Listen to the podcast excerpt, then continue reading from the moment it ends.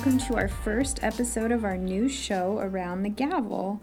I'm Sarah Morris, an attorney partner as well as the CEO of Morris Law Center. Uh, today, we are going to be talking about the pitfalls of marital trusts. Estate planning is one of my favorite areas of practice, so I'm very excited to get going on this. As always, please subscribe and leave us an honest review on your Pat podcast platform.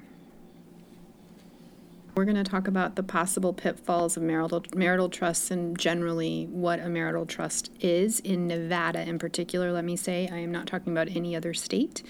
Um, and if you want to dive deeper into this, you can always give us a call. Okay, so marital trust, it can be used. Sometimes this term is used, and uh, people don't really know what they're talking about. Um, I, it's not a completely defined term, but what I wanted to talk about today is something that's come up twice now in the last two months. I've had clients bring to me old trusts that are marital trusts, meaning when I say marital trust, I simply mean that the two people that created the trusts are married. Um, so that to me signifies it's a marital trust um, of some sort. So I've recently received two marital trusts that were done, you know, 10 to 15 years ago, and one of the spouses has already passed away, and now the remaining spouse has come into my office and said, okay, a lot has changed, you know, since I. I actually we drafted this thing and I want to change some stuff. Well, the problem that has presented itself in both of these situations is that because one of the spouses has passed away, um, we are very limited in what we can do in terms of amending the trust because um, because of the way these particular trusts were written. So a lot of times marital trusts in the past were written because they're trying to uh, avoid taxes on, on the first upon the first spouse's death. So that's why they were written. Nowadays, not so much because the tax laws have changed, and um, in Nevada in particular, we do not have an estate tax, and the federal estate tax exemption is so high that you know most clients are not going to qualify over and above that anyway, so they don't have to worry. Uh, so that isn't a reason to do it now. Now, of course, the tax laws are probably going to change, and maybe we'll go back to that. But for the moment, it's not an issue. So a lot of times, historically speaking, people would do it for tax advantages. Um, one of the things that, like I said, I've come up with lately with these older trusts is that um, typically what I'm seeing is we've got a husband and wife, they set up a trust they may put in both, Nevada's a community property state, so they may put in both uh, separate property and community property into this trust.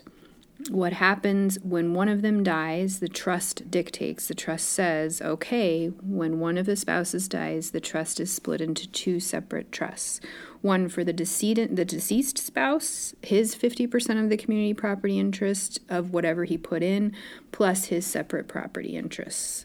So that's the deceased spouse trust. It is now unchangeable. You can't do anything different with it. It's going to sit there, and the trustee that he designated 15 years ago is the trustee for that trust. You can't change it because he's gone.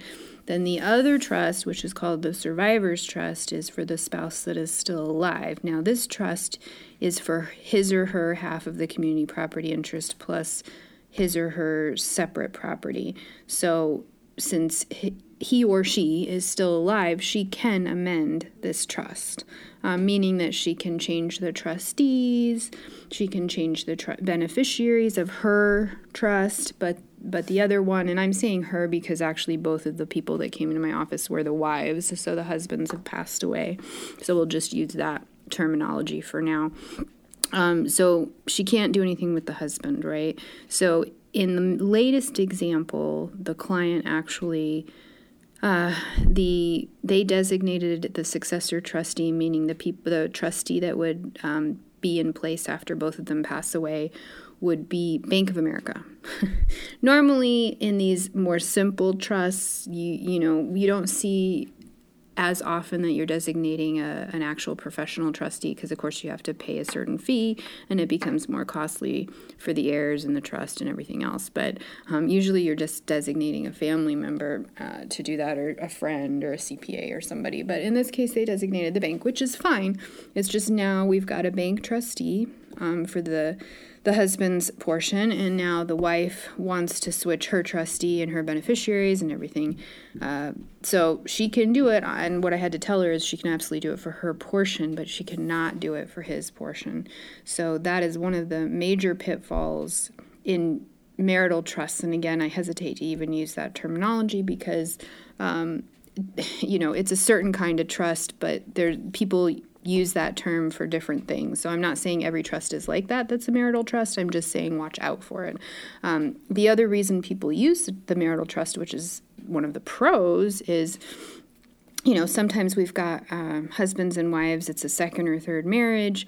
They're coming in with kids from one marriage and then kids from another. And so necessarily they want to make sure that um, their own children that they didn't have with the current spouse gets their stuff, you know, to make it simple. So these trusts are good in that respect because um, we can always write in there that you know their portion of the community property it does split into two trusts. See this is where the two trusts works okay one dies we're splitting it into two trusts now.